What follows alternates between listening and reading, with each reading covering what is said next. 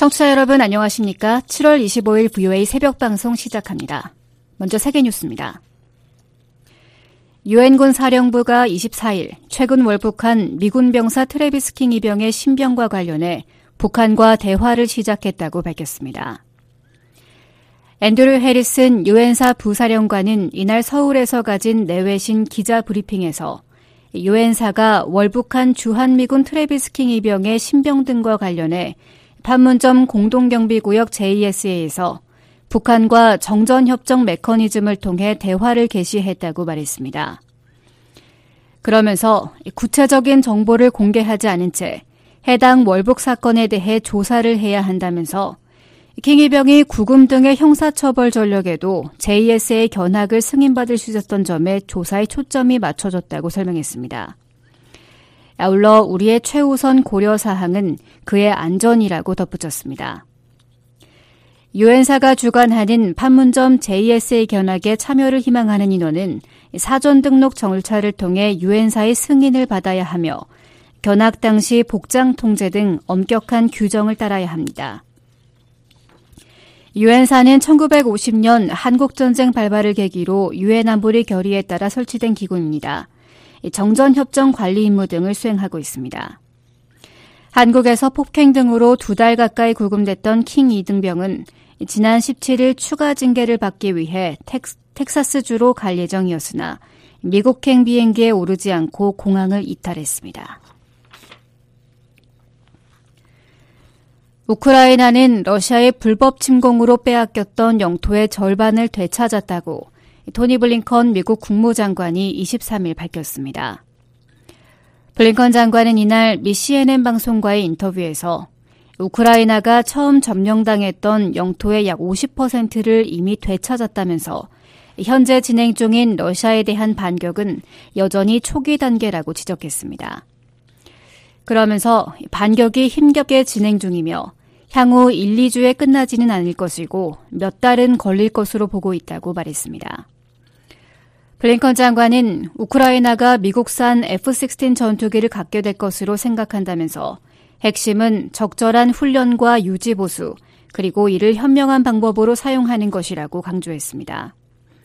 한편 블라디미르 푸틴 러시아 대통령은 우크라이나의 반격이 존재하지만 실패했다고 말했습니다. 푸틴 대통령은 이날 상트페테르부르크에서 열린 알렉산드 루카센코 벨라루스 대통령과의 정상회담에서 우크라이나군의 반격은 없다는 루카센코 대통령의 지적에 이같이 밝혔습니다. 우크라이나가 24일 러시아 수도 모스크바에 드론 공습을 가했다고 러시아 당국이 주장했습니다. 세르게이 소반인 모스크바 시장은 이날 텔레그램에 새벽 4시경 비주거용 건물 두 채에 대한 드론 공격이 신고됐으며 주요 손상이나 인명 피해는 없었다고 말했습니다. 러시아 국방부도 우크라이나가 드론 두 기를 이용해 모스크바 내 시설들을 공격하려던 시도가 좌절했다고 밝혔습니다. 현지 당국에 따르면 공격에 동원된 드론 중 한 기는 모스크바 중심부에 추락했고 다른 한 기는 남부의 한 사무실 건물을 타격했습니다. 마리아 자카로바 러시아 외무부 대변인 이날 러시아 RTVI TV 방송과의 인터뷰에서 이번 공습을 국제 테러 행위라고 비난했습니다. 모스크바에서는 지난 5월에도 크렘린궁 상공에 드론 두 기가 출현한 바 있습니다. 인도네시아 인근 해안에서 소형 여객선이 침몰해 적어도 15명이 숨졌다고 인도네시아 당국이 24일 밝혔습니다. 사고는 현지 시각 23일 자정께 발생했으며 사고 여객선은 술라웨시 섬 남동쪽 부톰섬 란토 마을에서 문화섬 라길리 마을을 잇는 1km 노선을 운항 중이었습니다. 사고 원인은 아직 밝혀지지 않은 가운데 당국은 40명의 탑승객 중 적어도 15명이 숨지고 6명은 구조됐으며 나머지 승객 19명에 대한 수색 작업이 계속되고 있다고 밝혔습니다. 사고 여객선은 20명용으로 설계된 목조 선박으로 알려졌습니다. 세계뉴스였습니다.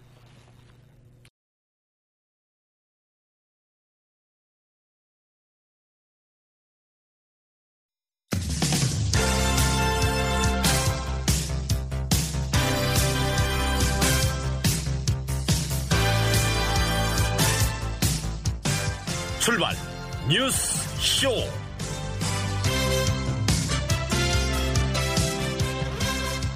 여러분 안녕하십니까? 7월 25일 화요일 새벽 BOA 출발 뉴스쇼 시작하겠습니다. 진행의 심현지입니다.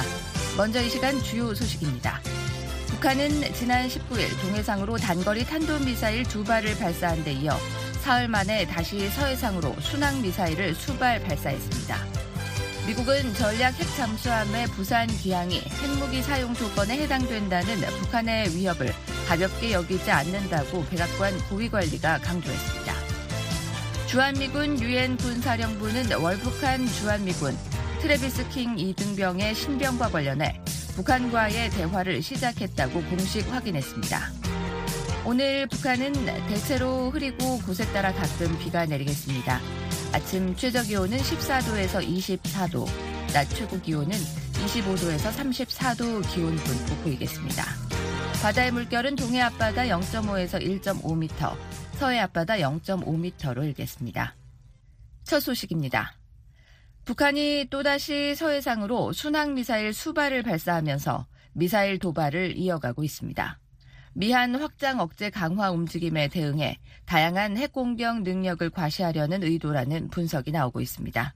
서울에서 김환용 기자가 보도합니다. 한국합동참모본부는 북한이 22일 오전 4시께부터 서해상으로 발사한 순항미사일 수발을 포착했다며 세부 재원은 한미 정보당국이 정밀 분석 중이라고 밝혔습니다. 북한의 미사일 발사는 지난 19일 동해상으로 단거리 탄도미사일 두 발을 발사한 이후 사흘 만입니다. 또 지난 20일 강순남 북한 국방상이 미국 전략핵 잠수함의 부산 기항 등 전략자산 전기의 가시성 증대가 북한의 국가 핵무력 정책 법령에 밝혀진 핵무기 사용 조건에 해당할 수 있다고 위협하는 담화를 낸 뒤 이틀 만입니다.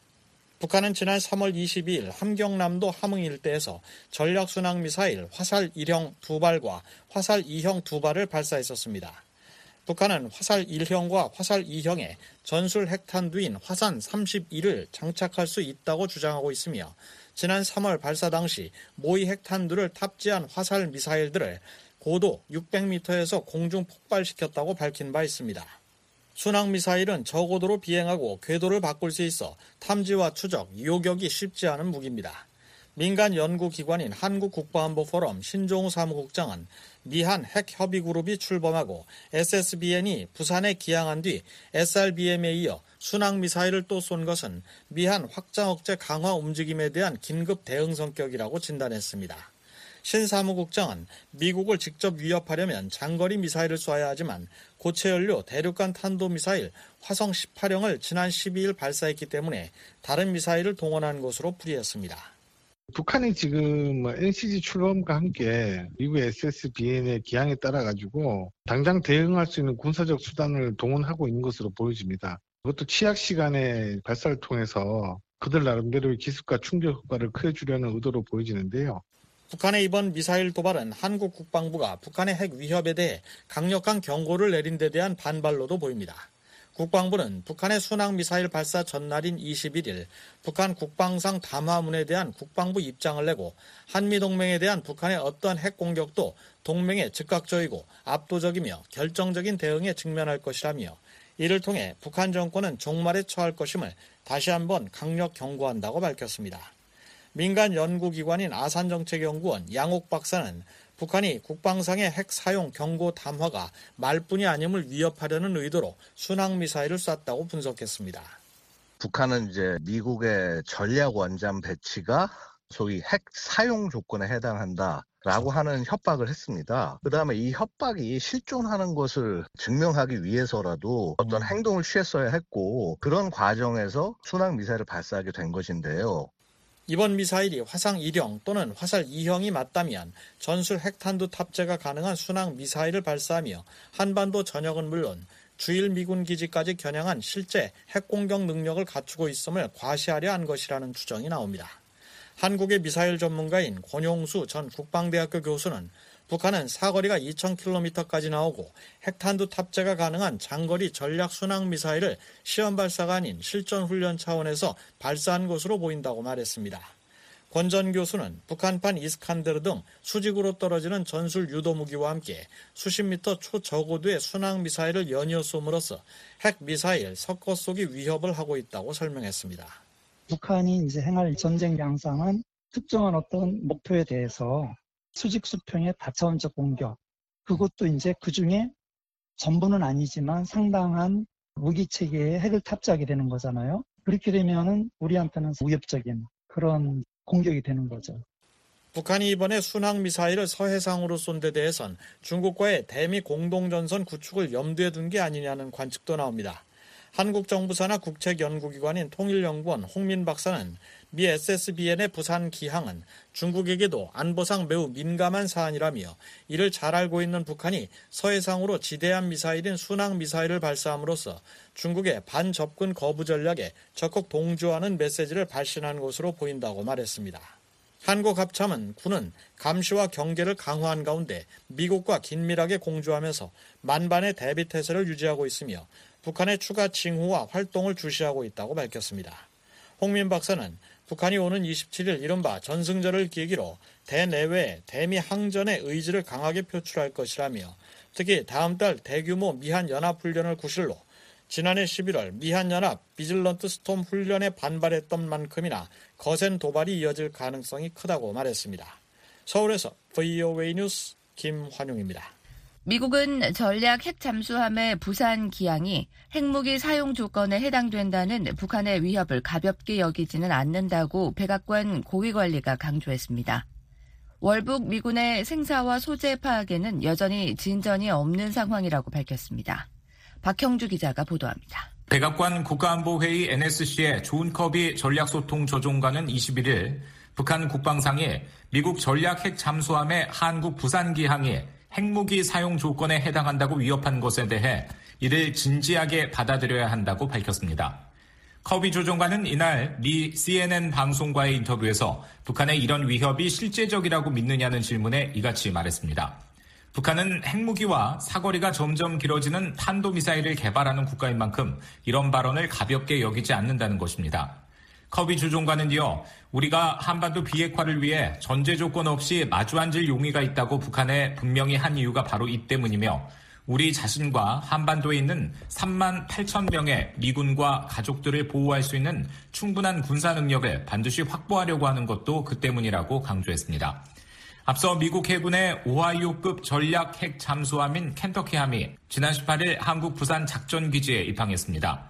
켄터키함의 부산 입항은 미한 정상의 워싱턴 선언 합의에 따른 것으로 SSBN의 한국 기항은 지난 1981년 이후 42년 만입니다. 이에 대해 북한의 강순남 국방상은 북한 대외 관영 조선중앙통신에서 발표한 담화에서 미 군부 측이 전략 핵 잠수함을 포함해 전략 자산 전개의 가시성 증대는 우리가 국가 핵무력 정책 법령에서 밝힌 핵무기 사용 조건에 해당될 수 있음을 상기시킨다고 밝혔습니다.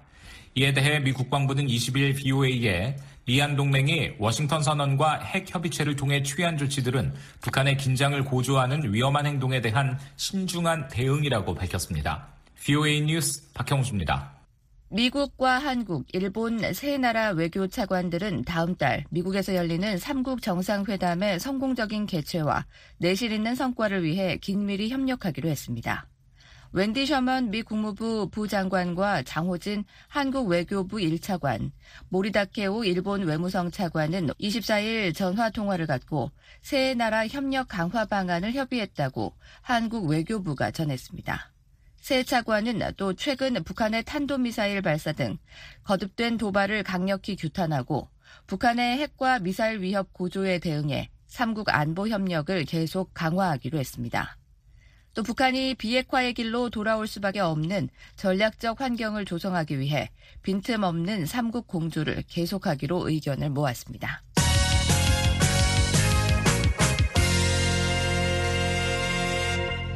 유엔 군사령부는 월북한 주한미군 트레비스 킹 2등병의 신병과 관련해 북한과의 대화를 시작했다고 공식 확인했습니다. 서울에서 김환용 기자가 보도합니다. 앤드루 해리슨 유엔군 사령부 부사령관은 24일 서울에서 오는 27일 한국전쟁 정전협정 70주년을 앞두고 한국 내 외신 기자들과 브리핑을 가졌습니다. 해리슨 부사령관은 이 자리에서 유엔사가 월북한 주한미군 트래비스 킹 이등병의 신병과 관련해 판문점 공동경비구역에서 북한과 대화를 시작했다고 밝혔습니다. 그동안 미국 당국의 접촉 시도에 북한이 무응답으로 일관한 것으로 알려진 가운데 양측 간 소통이 이루어진 사실이 유엔사를 통해 확인된 겁니다. 이에 따라 킹 이등병 송환 협상의 본격적 진전 여부가 주목됩니다. 해리슨 부사령관은 킹 이등병의 월북 사건에 대해선 조사를 해봐야 한다며 우리의 최우선 고려사항은 그의 안전이라고 말했습니다. 그는 사안의 민감성을 감안해 구체적인 정보는 공개하지 않았습니다.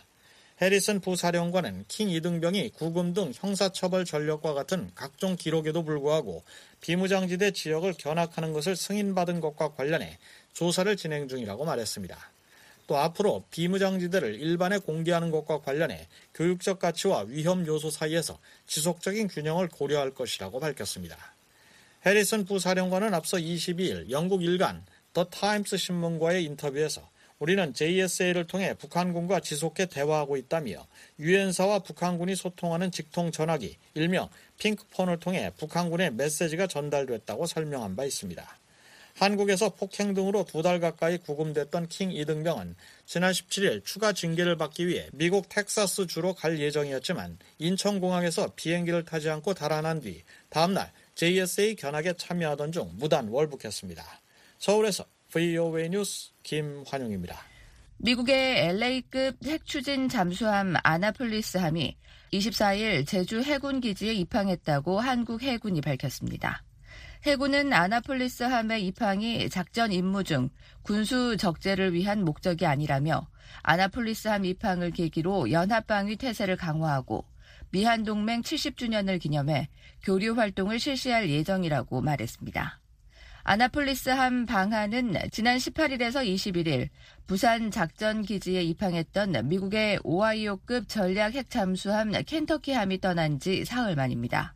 아나폴리스 함은 대함전과 대잠수함전을 주 임무로 수행하는데 켄터키 함과는 달리 핵무기를 탑재하지 않지만 과거 냉전 시기에는 핵탄두 탑재형 토마호크 순항 미사일을 장착한 바 있습니다.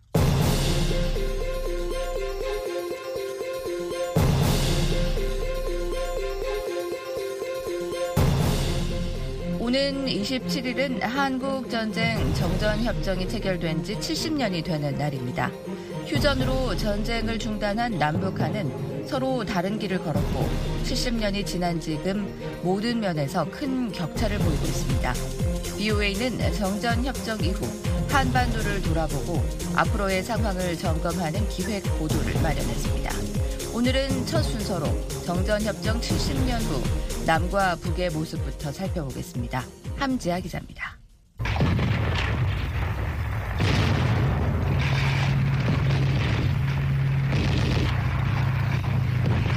(1953년 7월 27일) 정전협정 체결로 서로를 향한 총성과 포격이 멈추자 한국과 북한은 각각 전쟁으로 폐허가 된 나라를 재건해야 하는 큰 숙제를 떠안게 됐습니다. 하지만 그 출발점은 같지 않았습니다. 북한은 1945년 해방 당시 일본이 남기고 간 공장과 발전소, 철도 등이 있었지만 한국은 그렇지 않았기 때문입니다. 마치 기울어진 운동장에서 경기를 시작한 것과 같은 남과 북. 그러나 70년이 지난 현재 남북의 상황은 정반대가 됐습니다. 데이비드 맥스웰 아태 전략센터 부대표는 한국은 세계적 강국으로 부상한 반면 북한은 완전한 실패 국가가 됐다고 지적했습니다. All of these things really put South Korea on the map as a great middle power. Whereas North Korea 한국무역협회가 최근 발표한 지난달 한국의 대외 무역액은 1,073억 달러입니다. 한국산 반도체와 휴대전화, 자동차, 철강이 전 세계로 수출되고 각국의 다양한 물품이 한국으로 수입되면서 월 무역액 1,000억 달러를 넘긴 것입니다. 비슷한 시기 북한의 사실상 유일한 무역국인 중국은 6월 북한과의 교역액을 1억 8천만 달러로 발표했습니다. 한국과 북한의 무역액 격차가 500배 이상이라는 의미입니다. 이처럼 국민의 삶과 직결되는 경제 부문에서 한국과 북한 사이에 수백, 수천 배 격차가 나는 지표를 찾는 일은 어렵지 않습니다.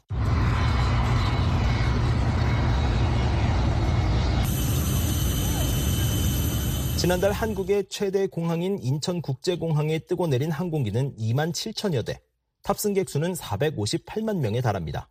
신종 코로나 사태 이전까지 하루 한 대 수준의 여객기를 띄운 북한 순환공항은 비교조차 안 됩니다. 또 세계은행 등에 따르면 한국의 2022년 국내 총 생산 GDP는 1조 6,700억 달러, 통상 300에서 400억 달러로 추산되는 북한의 GDP는 이에 비하면 1.7% 수준입니다. 이를 토대로 한 한국의 경제 규모는 전 세계 13위 수준, 북한은 100위권 밖입니다. 윌리엄 브라운 미국 메릴랜드대 교수는 20일 BOA와의 전화 통화에서 70년이 지난 지금 남북의 상황이 완전히 바뀌었다고 평가했습니다. Japan put a lot of its wartime industry into North into Korea to escape the bombing. 브라운 교수는 일본은 2차 세계대전 당시 폭격을 피해 전시산업 대부분을 한반도 북쪽, 즉 북한으로 옮겼다며 해방 전후 시점 북한은 한국과 비교해 고도로 산업화돼 있었다고 설명했습니다. 그러면서 한국은 가난한 농업 지역이었고 북한은 산업화가 꽤 잘 된 곳이었지만 70년이 지난 지금에 와서 보면 모든 것이 뒤집혔다고 덧붙였습니다.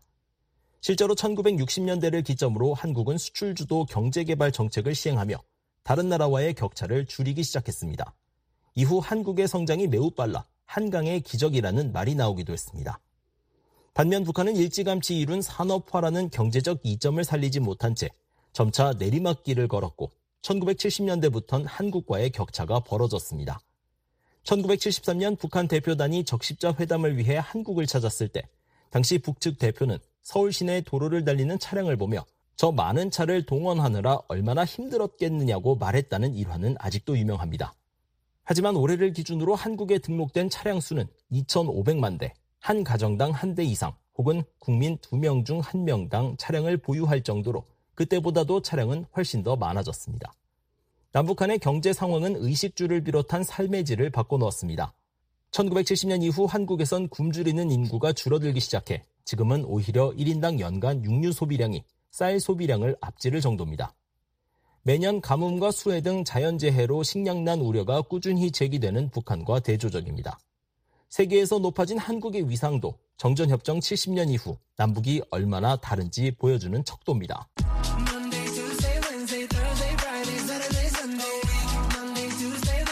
지금 전 세계는 코리아의 K를 딴 K-팝과 K-컬처 등 한국 문화에 주목하고 있습니다. 윤석열 한국 대통령은 지난 4월 미국 상하원 합동연설에서 한국 영화 기생충과 한국 출신 음악 그룹인 BTS와 블랙핑크, 한국 드라마 오징어 게임을 언급했습니다. And even if you didn't know my name, you may know BTS and Blackpink.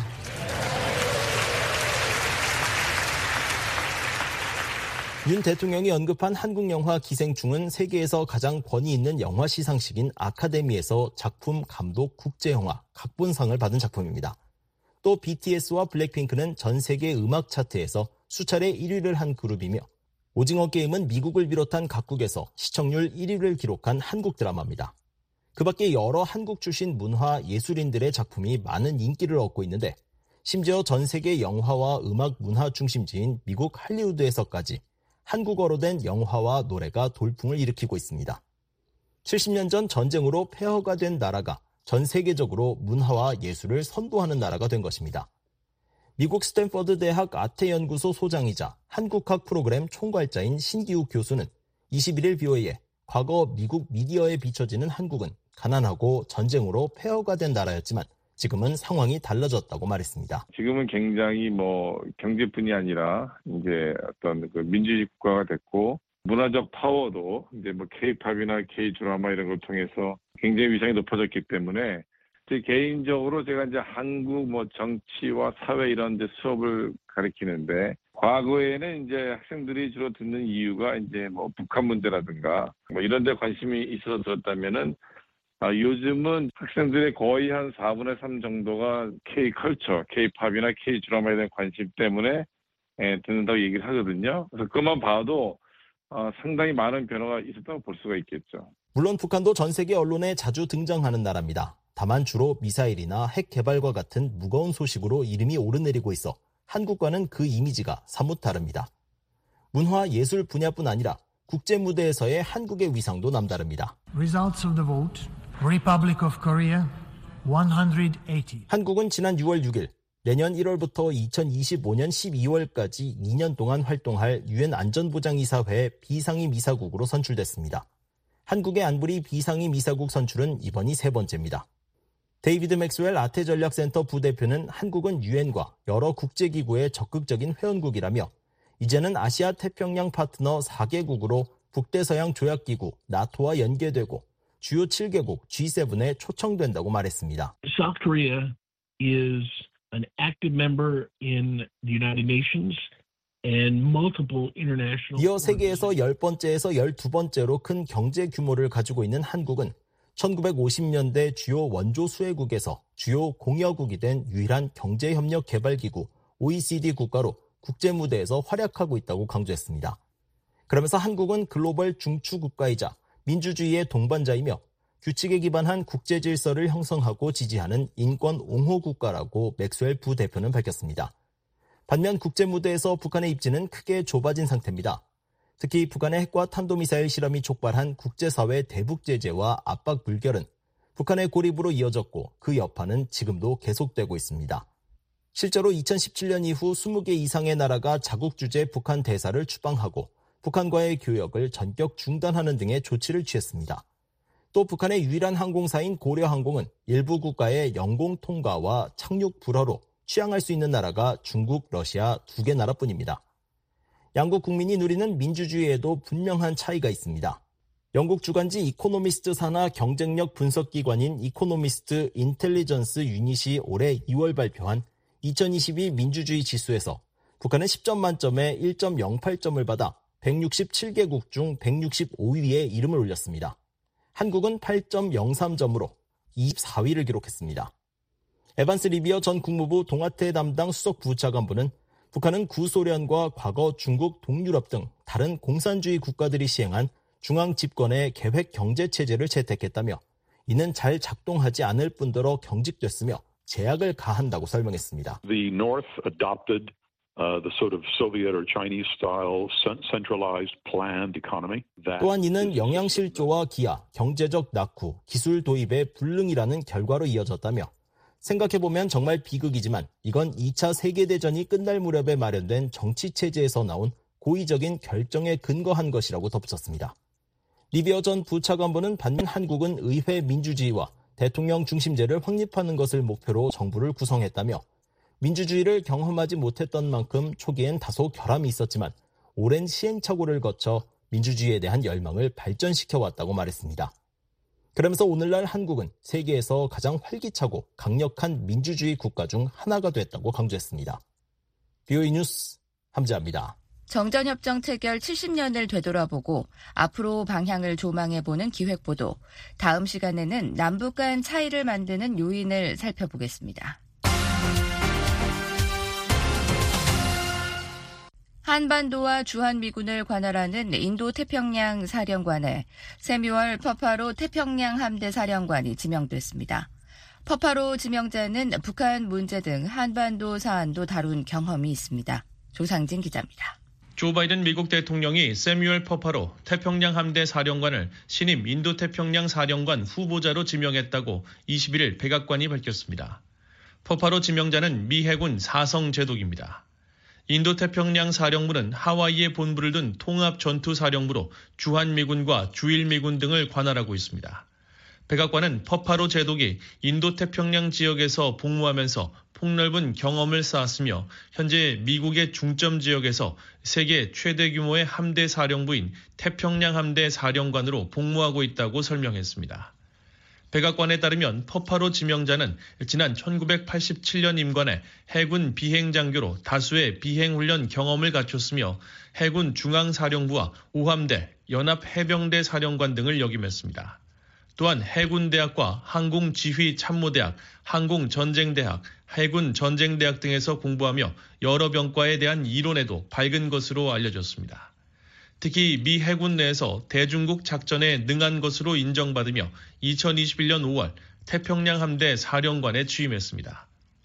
퍼파로 지명자는 올해 2월 국방 관련 포럼 행사에서 미국은 태평양 국가라면서 이 지역에서 일어나는 일은 미국 국민, 파트너, 동맹의 안전과 안녕에 가장 중요하다고 강조했습니다. The United States is a Pacific nation. What happens in this region is of utmost importance to the safety and well-being of the American people. 그러면서 영내 적국들의 빈번한 위협으로 규칙에 기반한 질서와 주권, 인권, 항행의 자유 등이 날마다 도전받고 있다고 지적했습니다. 퍼파로 지명자는 태평양 함대 사령관으로서 북한 문제 등 한반도 사안도 다뤘습니다. 지난 4월에는 한국을 방문해 이종섭 한국 국방장관과 김승겸 합참의장을 만나 북한의 이딴 위협을 거론하면서 한국의 방위를 위해 미 태평양 함대 사령부 자산이 한반도에 적시에 투입될 수 있도록 노력하겠다고 밝힌 바 있습니다. 한편 이번에 신임 해군 참모총장 인선도 이뤄졌습니다. 바이든 대통령은 리사 프란체티 해군 부참모총장을 신임 해군 참모총장 후보자로 지명했습니다. 미군 역사상 여성으로 두 번째로 사성 장군에 올랐던 프란체티 후보자는 지명이 확정되면 미 해군을 총지휘하는 첫 여성이 됩니다. 지난 2013년부터 2년간 주한미 해군 사령관으로 한국에서 복무하기도 했습니다. 로이드 오스틴 국방장관은 이날 별도의 성명을 통해 이번 주요 해군 지휘관 인선을 환영한다고 밝혔습니다. 오스틴 장관은 신임 지명자들은 미국 해군을 대표하는 최고의 인물로 풍부한 작전과 지휘 경험을 갖춘 적임자들이라고 강조했습니다. 그러면서 이 지명자들이 인준이 확정되면 미 해군과 인도태평양 연합군이 세계 최강의 군사력을 유지하고 해양의 자유를 수호하며 국제 질서를 수호하는데 핵심적인 역할을 하게 될 것이라고 강조했습니다. VOA 뉴스 조상진입니다. 미국과 한국, 일본의 3자 협력이 전례 없는 수준으로 발전하고 있다고 미정부 고위 당국자들이 강조했습니다. 미사일 조기 경보 정보 공유와 연합훈련 정례화 모색 등을 통해 3자 협력이 더욱 제도화되고 있다는 평가입니다. 박형주 기자입니다. 일라이 레트너 미 국방부 인도태평양 안보 담당 차관보는 21일 미국과 한국, 일본이 북한 행동에 대한 대응 차원을 넘어 보다 정례화된 훈련 계획을 개발하고 있다고 밝혔습니다.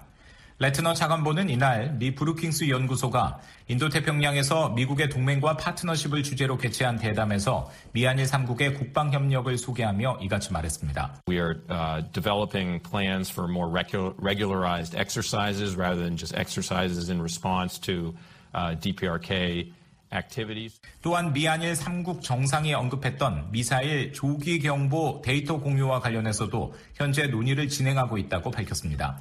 그러면서 이런 종류의 협력을 제도화하고 실질적으로 강화하기 위한 매우 중대한 혁신이라고 레트너 차관보는 강조했습니다.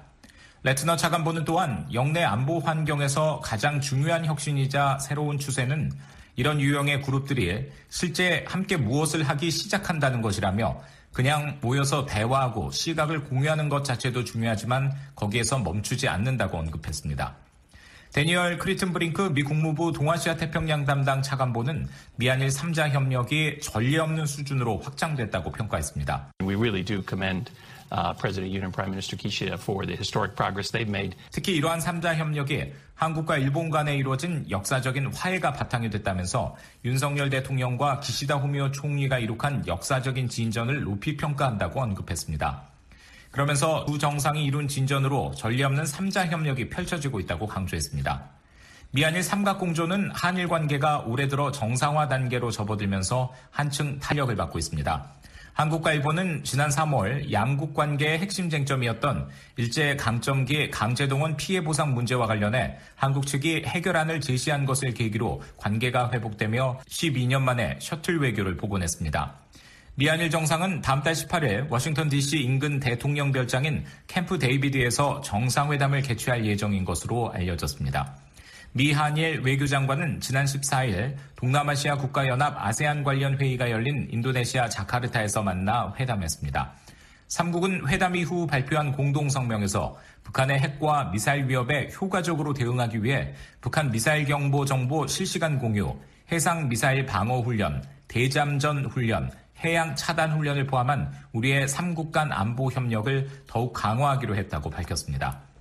한편 크리튼브링크 차관보는 타이완 해협 유사시 시나리오에 대해 동맹과 얼마나 공조가 이루어지느냐는 질문에 대해선 타이완 해협의 평화와 안정 유지가 국제적인 사안이라는 점을 강조했습니다. We hope that together all of us can contribute to maintaining that peace and stability.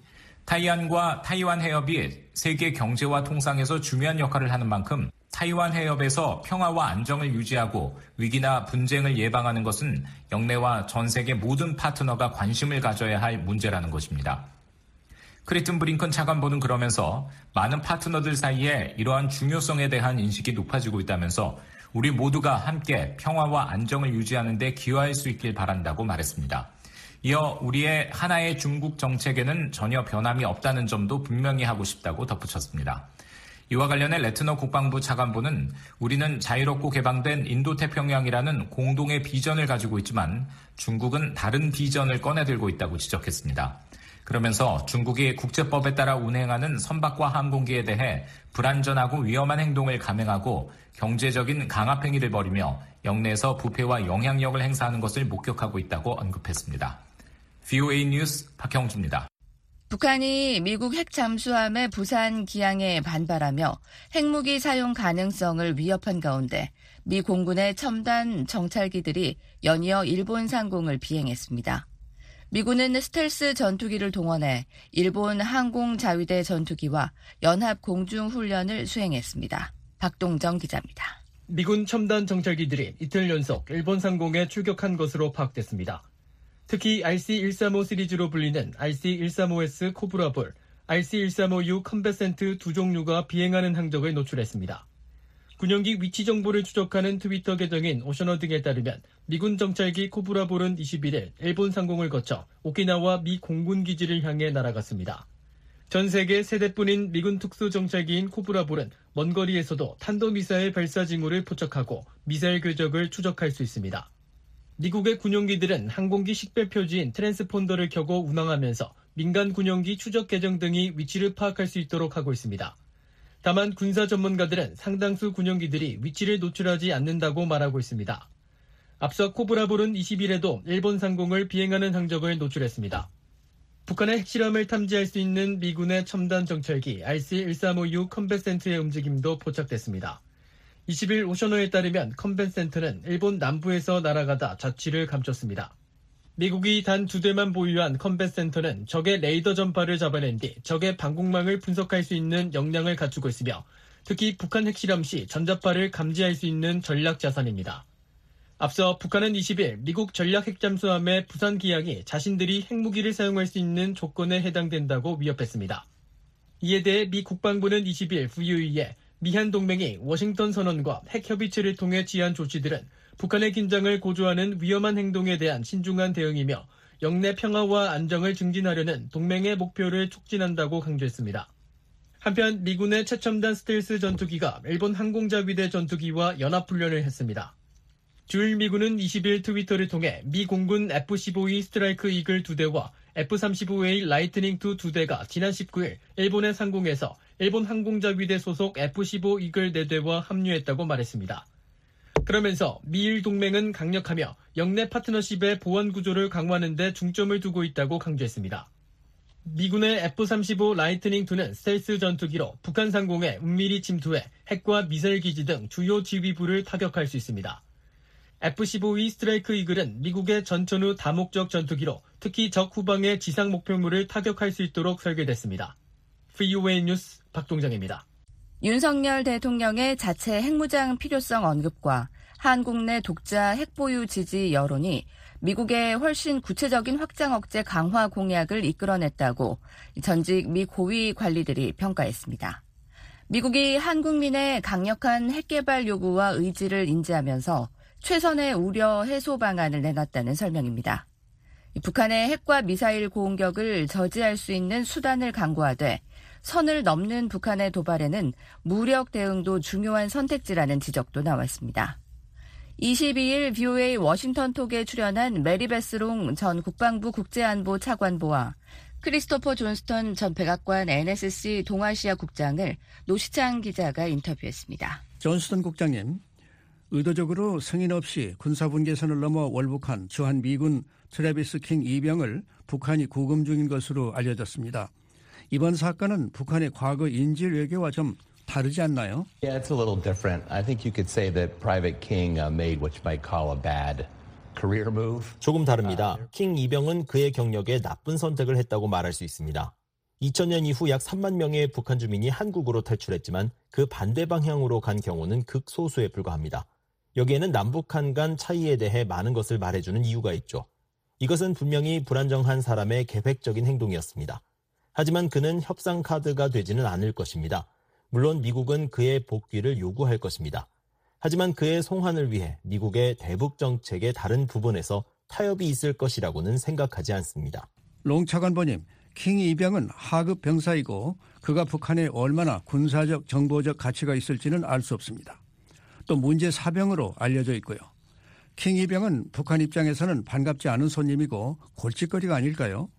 또 미국으로선 미군 병사가 북한으로 넘어가면서 체면을 구긴 건 아닐까요? I think it's really important to understand the difference between losing face and being embarrassed. Are we embarrassed that one of our soldiers 체면을 구긴 것과 당황스러운 것의 차이를 이해하는 것이 정말 중요합니다. 우리 병사 한 명이 국경을 넘어 북한으로 넘어간 것이 당황스러울까요? 물론입니다. 하지만 그 때문에 체면을 구겼다고 생각하진 않습니다.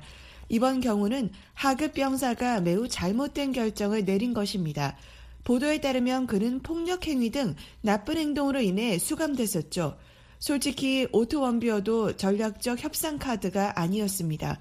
북한은 원비어와 관련해서도 자신의 체면을 세우는 방식으로 행동하지 않았죠.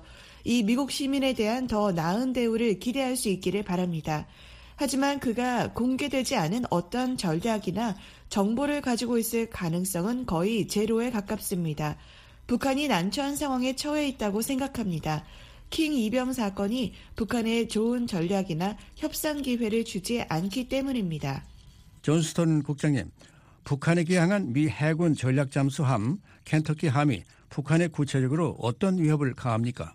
어떤 능력을 갖췄습니까? Yeah, the Ohio class submarines, of which the USS Kentucky is one, are really at the core 켄터키함 등 미국의 오하이오급 핵 추진 탄도 유도탄 잠수함들은 미국 핵 억지력의 가장 중요한 부분이며 미국 3대 핵 전력의 핵심입니다.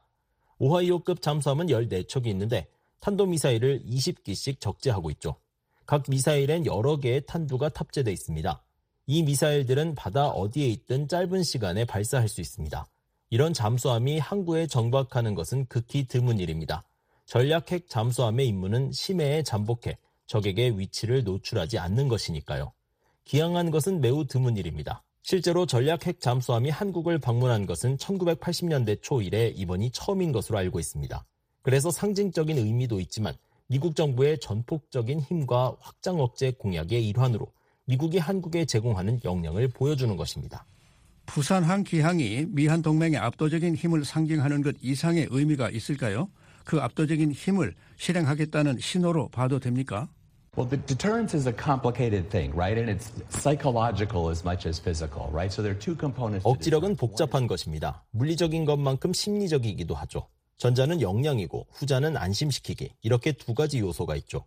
이 중 역량과 관련해선 미국이 모든 종류의 군사력을 통해 분명히 보여주고 있다고 생각합니다. 이번 기항은 미국의 공약이 확고하다는 것을 한국 국민들에게 확인하고 안심시키려는 노력입니다. 이번 조치는 그런 점에서 의미가 있습니다.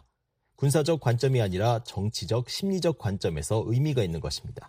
롱차 관보님, 워싱턴 선언과 핵 태세 검토 보고서는 북한의 핵 사용에 대한 보복 공격을 강조하는데요. 그것을 넘어서 미국과 한국이 북한에 대한 선제 타격 가능성도 시사해야 할까요? I think in the last week I was very clear about um, the sequence that takes you to retaliation. 저는 이 방송에 출연해 보복으로 이어지는 순서에 대해 매우 명확히 말씀드린 적이 있습니다.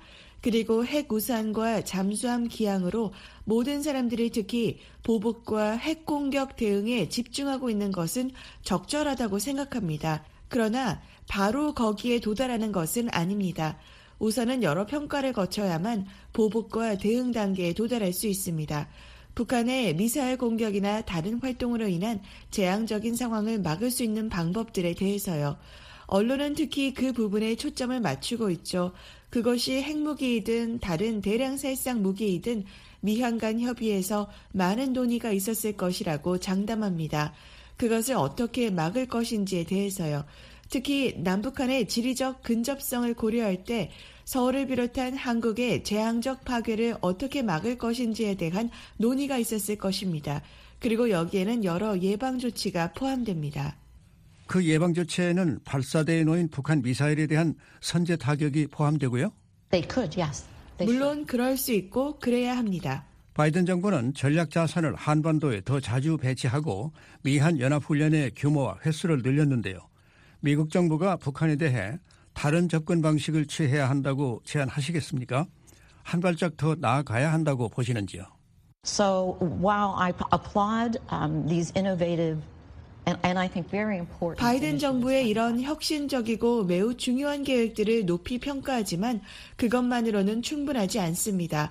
도발적 행동을 일삼는 북한의 생각을 바꾸는 방안에 대해 이야기를 시작하지 않으면 우리는 지난 50년 동안 지속되어 온 악순환을 반복할 것입니다. 우리는 더 창의적이어야 하고 북한의 선택에 대가가 따른다는 것을 보여줘야 하지만 아직 그렇게 하지 못했습니다. 대가를 치를 것이라는 걸 북한에 보여주기 위한 구체적인 방법은 무엇일까요? There have been a number of, of initiatives that have been proposed over the years. Um, increased interdiction of 수년간 여러 방안이 제안됐죠. 불법 활동을 하는 북한 선박을 더 많이 차단하고 예방 활동을 늘리고 제재 이행을 강화하고 중국 등 다른 국가들과 더욱 긴밀히 협력해야 합니다. 미사일과 핵뿐 아니라 생화학과 기타 무기 등의 사전 단계가 될 만한 프로그램을 축소하는 것과 관련해서요. 한계점에 와 있는 북한의 활동에 대한 무력 대응도 여기에 포함됩니다. 이 문제를 어느 정도 공개적으로 다뤄야 합니다. 그렇게 함으로써 북한을 이해시켜야 합니다. 북한이 여태껏 그랬듯이 특정 한계점을 넘는다면 한국을 거의 초토화시키고 핵무기를 사용 직전까지 간다면 북한은 공격적인 행동에 대해 책임을 져야 한다는 것을요. 존스턴 국장님, 북한은 고체 연료 추진 ICBM 화성 18형을 발사한 데 이어 일주일 만에 단거리 탄도미사일을 발사했습니다. 북한의 도발이 일상화되는 상황에서 한국이 핵무장을 추구하는 것은 불가피한 선택이 아닐까요? Well, it's certainly understandable that South Korea would have this debate about nuclear weapons, but it's definitely not. 한국이 핵 보유 논쟁을 벌이는 걸 이해할 수는 있지만 핵무기 보유는 한국에 전혀 이익이 되지 않습니다. 저는 한국이 핵 확산 금지 조약에서 탈퇴한다고 발표하는 날을 상상해 봅니다. 국제사회의 반응은 어떨까요? 유럽과 비핵 전통이 강한 호주, 뉴질랜드 등 우방국과의 관계에서 어떤 대가를 치르게 될까요? 한국의 일방적 핵무기 보유 결정은 상당한 대가를 치를 것입니다. 결과적으로 일본도 그 길을 선택할 것으로 예상되고요. 핵 문제에 대해선 한국이 우위에 서야 합니다. 국제법과 국제 규범을 어기는 것은 한국이 아니라 북한이란 사실 말입니다. 우리는 그런 토대 위에 서 있어야 합니다. 미한 동맹과 미한일 협력은 한국의 매우 강력하고 효과적인 재래식 능력을 미국의 핵 억지력과 통합하는 데 집중해야 합니다. 그것이 한국과 미한 동맹을 위해 가장 현명하고 효과적인 길이라고 생각합니다. 적어도 한국 국민들의 공개적 핵 무장 논의와 강력한 요구가 미국과 한국의 확장 억제 강화를 이끈 게 아닙니까? 핵 협의 그룹 결성으로도 이어졌고요. Yes, I think that's right. I mean, I, I think clearly the United States had work to do with with South Korea. to 그렇습니다. 미국은 확장 억제의 신뢰성을 강화하기 위해 한국과 함께 해야 할 일이 있었습니다. 켄터키 함 기항과 핵협의 그룹 창설과 같은 새로운 노력들도 그런 취지죠. 억지력 심리적 차원을 강화하는 것이죠. 그것이 올바른 초점이라고 생각합니다. 다시 말하지만 핵무장은 한국의 안전을 강화하는 것이 아니라 약화하는 것이기 때문입니다. 상징적인 중요성 외에 핵협의 그룹이 실질적으로 어떻게 북한의 위협을 줄이고 한국의 안보를 강화합니까? Bilaterally, the U.S. and the, and the ROC have had an extended deterrence dialogue for some time. The 미국과 한국은 확장 억제 전략 협의체를 통해 한동안 확장 억제 논의를 해왔습니다. 새로운 핵 협의 그룹은 확장 억제 문제에 대한 양국 간 논의를 한 단계 격상시키고 심화시키는 것입니다. 이번 회의에서 몇 가지 협력 방안이 발표됐는데 유용하다고 생각합니다. 정보 공유, 새로운 훈련과 시뮬레이션, 핵 위기 발생 시 협의에 초점을 맞췄죠. 특히 미국의 핵 능력과 한국의 매우 강력한 재래식 능력을 통합하는데 보다 체계적으로 집중하고 있습니다. 한국은 매우 강력한 순항, 탄도미사일 전력을 갖고 있습니다. 이런 능력을 미국의 핵 역량과 통합하는 것은 노력할 가치가 있습니다. 따라서 핵협의 그룹을 혁신적이라고 보지는 않지만 기존의 대화를 보완하는 데 유용하다고 생각합니다. 롱 차관보님, 어떤 이들은 북한이 핵탑재 미사일로 미국 본토를 타격할 역량을 입증하면 미국의 핵 우산은 찢어진 우산이 된다고 평가하는데 어떻게 답하시겠습니까? I don't agree that the nuclear umbrella is a broken umbrella. Um, a friend of mine once told me that the best understanding 찢어진 우산이라는데 동의하지 않습니다. 제 친구가 핵 우산에 대한 가장 좋은 비유를 해줬는데요. 우산이 비가 내리는 것을 막지 못하는 것과 같다고 했죠. 우리는 2차 세계대전 이후 소련과의 냉전 기간 동안 핵 우산을 유지했습니다. 그렇다고 해서 소련이 핵과 미사일 프로그램을 추구하지 않은 것이 아닙니다. 우산이 비를 멈추게 하지 못하는 것처럼 핵 우산이 상대를 멈출 수는 없습니다. 핵 우산이 하는 중요한 일은 미국의 한국 방어 의무입니다. 즉 미국이 우산으로 한국을 덮고 방어하고 있는 상황에서 한국에 대한 위협이 증가하면 미국은 이에 맞설 것입니다. 또한 확장 억제는 어느 시점에 이르러서는 거기에 맞설 가치가 없다는 점을 북한에 인식시키는 것입니다. 소련이 직면했던 것처럼 그들의 능력을 넘어서거나 상호 파괴로 이어진다는 것을 깨닫고 이성적으로 협상에 복귀하도록 하는 것이죠. 냉전 이후 그런 일이 일어났다고 말하는 사람들이 있죠. 이것이 찢어진 우산입니까? 아닙니다. 미국의 공약은 여전히 유효합니다. 우리가 방금 논의한 여러 조치를 미국이 최근 강화했다는 것은 이것이 강력한 핵 우산임을 보여줍니다. 존슨 국장님, 워싱턴의 한 연구소는 최근 발표한 보고서에서 미국은 서울을 위해 자국 도시를 희생할 수 있다는 의지를 보여줘야 한다고 지적했습니다. 미국이 한국 국민의 진정한 의지를 보여줘야 하는 어려운 질문이라고 생각하시는지요? So this is the challenge of deterrence, right? How, how does the United States demonstrate that? Um, uh, 이것이 바로 억지력의 도전이죠. 미국이 어떻게 그 의지를 입증할 수 있을까요? 결국 확장 억제는 한국 정부와 국민이 미국의 진심을 얼마나 신뢰하느냐에 달려 있다고 생각합니다. 저는 우리가 진심이라고 믿습니다. 미한 양국 대통령이 조약상 약속을 신성하게 여기며 우리가 그 약속을 이행해야 한다고 믿습니다.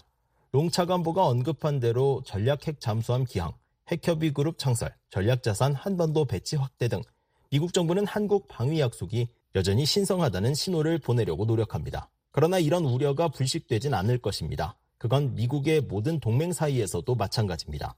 따라서 이것은 지속되는 노력입니다. 우리가 동맹 관계를 유지하는 한 이 문제를 다루기 위해 함께 집중하고 협력해야 합니다. 지금까지 메리베스롱 전 국방부 국제안보 차관보와 크리스토퍼 존스톤 전 백악관 NSC 동아시아 국장의 대담을 들으셨습니다.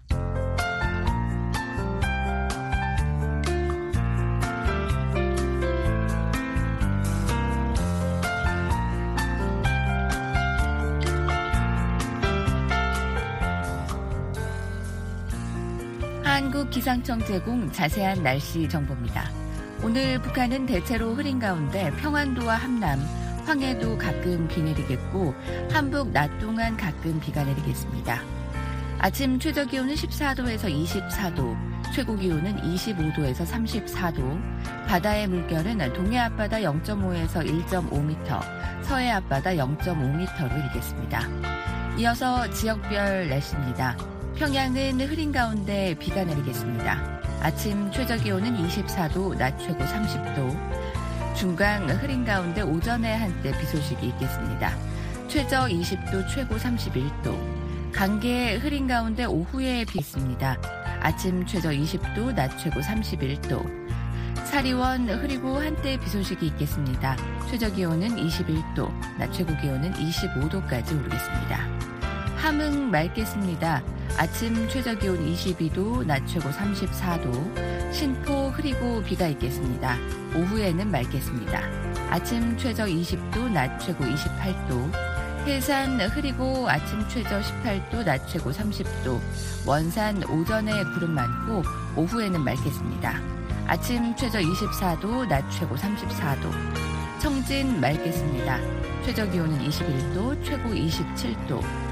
선봉 맑겠습니다. 최저 기온 20도, 최고 28도. 삼지연 오전에 구름 많고 오후부터 맑아지겠습니다. 아침 최저 기온은 14도, 낮 최고 기온은 25도까지 오르겠습니다. 잠시 뒤 VOA 세계 뉴스가 방송됩니다. 지금까지 미국의 수도 워싱턴에서 보내드린 출발 뉴스쇼 진행의 심현지였습니다. 고맙습니다.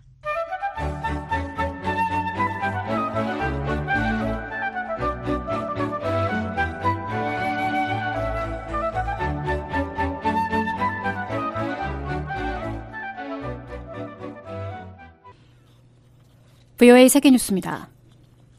북한이 한반도 시각 24일 탄도미사일 두 발을 발사했다고 한국합동참모본부가 밝혔습니다. 합참은 24일 밤 11시 55분경부터 25일 자정경까지 북한이 평양 일대에서 동해상으로 발사한 단거리 탄도미사일 두 발을 포착했다고 전했습니다. 이어 북한의 탄도미사일은 각각 400여 킬로미터를 비행한 후 동해상에 탄착했다며 세부 재원과 추가 활동에 대해 한미 정보당국이 종합적으로 분석 중이라고 덧붙였습니다. 북한의 미사일 도발은 지난 22일 순항미사일 발사 이후 이틀 만이며 탄도미사일 기준으론 지난 19일 단거리 탄도미사일 두 발 이후 5일 만입니다. 이보다 앞서 북한은 지난 12일 고체 연료를 사용한 대륙간 탄도미사일 화성 18형의 시험 발사를 실시했습니다. 한국 언론은 북한의 이날 탄도미사일 발사가 미국의 로스앤젤레스급 책추진 잠수함 아나폴리스 함이 한국에 입항한 것에 대한 반발 성격이라는 관측을 내놓고 있습니다. 앞서 한국 해군은 아나폴리스 함이 24일 제주 해군기지에 입항했다며 아나폴리스 함 입항을 계기로 연합방위 태세를 강화하고 한미동맹 70주년을 기념해 교류 활동을 실시할 예정이라고 밝힌 바 있습니다. 아나폴리스 함 방한은 지난 18일에서 21일 부산 작전 기지에 입항했던 미국의 오하이오급 전략 핵잠수함 켄터키함이 떠난 지 사흘 만입니다. 유엔군 사령부사가 24일 최근 월북한 미군 병사 트레비스 킹 이병의 신병과 관련해 북한과 대화를 시작했다고 밝혔습니다. 앤드류 해리슨 유엔사 부사령관은 이날 서울에서 가진 내외신 기자 브리핑에서 유엔사가 월북한 주한미군 트레비스킹 이병의 신병 등과 관련해 판문점 공동경비구역 JSA에서 북한과 정전협정 메커니즘을 통해 대화를 개시했다고 말했습니다. 그러면서 구체적인 정보를 공개하지 않은 채 해당 월북 사건에 대해 조사를 해봐야 한다면서 킹이병이 구금 등의 형사처벌 전력에도 JS계의 견학을 승인받을 수 있었던 점에 조사의 초점이 맞춰졌다고 설명했습니다. 아울러 우리의 최우선 고려 사항은 그의 안전이라고 덧붙였습니다. 우크라이나는 러시아의 불법 침공으로 빼앗겼던 영토의 절반을 되찾았다고 토니 블링컨 미국 국무장관이 23일 밝혔습니다. 블링컨 장관은 이날 미 CNN 방송과의 인터뷰에서 우크라이나가 처음 점령당했던 영토의 약 50%를 이미 되찾았다면서 현재 진행 중인 러시아에 대한 반격은 여전히 초기 단계라고 지적했습니다. 그러면서 반격이 힘겹게 진행 중이며 향후 1, 2주에 끝나지는 않고 몇 달은 걸릴 것으로 보고 있다고 말했습니다. 블링컨 장관은 우크라이나가 미국산 F-16 전투기를 갖게 될 것으로 생각한다면서 핵심은 적절한 훈련과 유지 보수, 그리고 이를 현명한 방법으로 사용하는 것이라고 강조했습니다. 한편 블라디미르 푸틴 러시아 대통령은 우크라이나의 반격이 존재하지만 실패했다고 말했습니다. 우크라이나가 24일 러시아 수도 모스크바에 드론 공습을 가했다고 러시아 당국이 주장했습니다. 세르게 소반인 모스크바 시장은 이날 텔레그램에 새벽 4시경 비주거용 건물 두 채에 대한 드론 공격이 신고됐으며 주요 손상이나 인명피해는 없었다고 말했습니다. 러시아 국방부도 우크라이나가 드론 두 개를 이용해 우크라이나 모스크바 내 시설들을 공격하려던 시도가 좌절됐다고 밝혔습니다. 현지 당국에 따르면 공격에 동원된 드론 중 한 기는 모스크바 중심부에 추락했고 다른 한 기는 남부의 한 사무실 건물을 타격했습니다. 마리아 자카로바 러시아 외무부 대변인은 이날 러시아 현지 방송과의 인터뷰에서 이번 공습을 국제 테러 행위라고 비난했습니다. 이런 가운데 러시아 국방부는 이날 우크라이나가 밤사이 크림반도에 17개의 드론을 이용한 공격을 시도했지만 14기가 요격되고 3기는 크림반도에 추락했으며 인명피해는 없었다고 밝혔습니다. 지금까지 세계뉴스 김지훈이었습니다.